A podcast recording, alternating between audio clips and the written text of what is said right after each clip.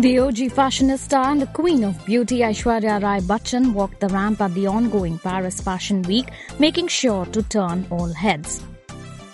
Serving glam and owing the stage like a pro, the actor shined in a sequin embellished golden gown with beaded embroidery.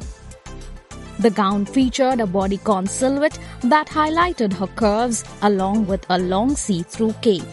She accessorized it with statement diamond rings, dainty earrings, and golden heels. Aishwarya opted for an open, bouncy hairdo, subtle makeup, glossy lips with minimal eye makeup.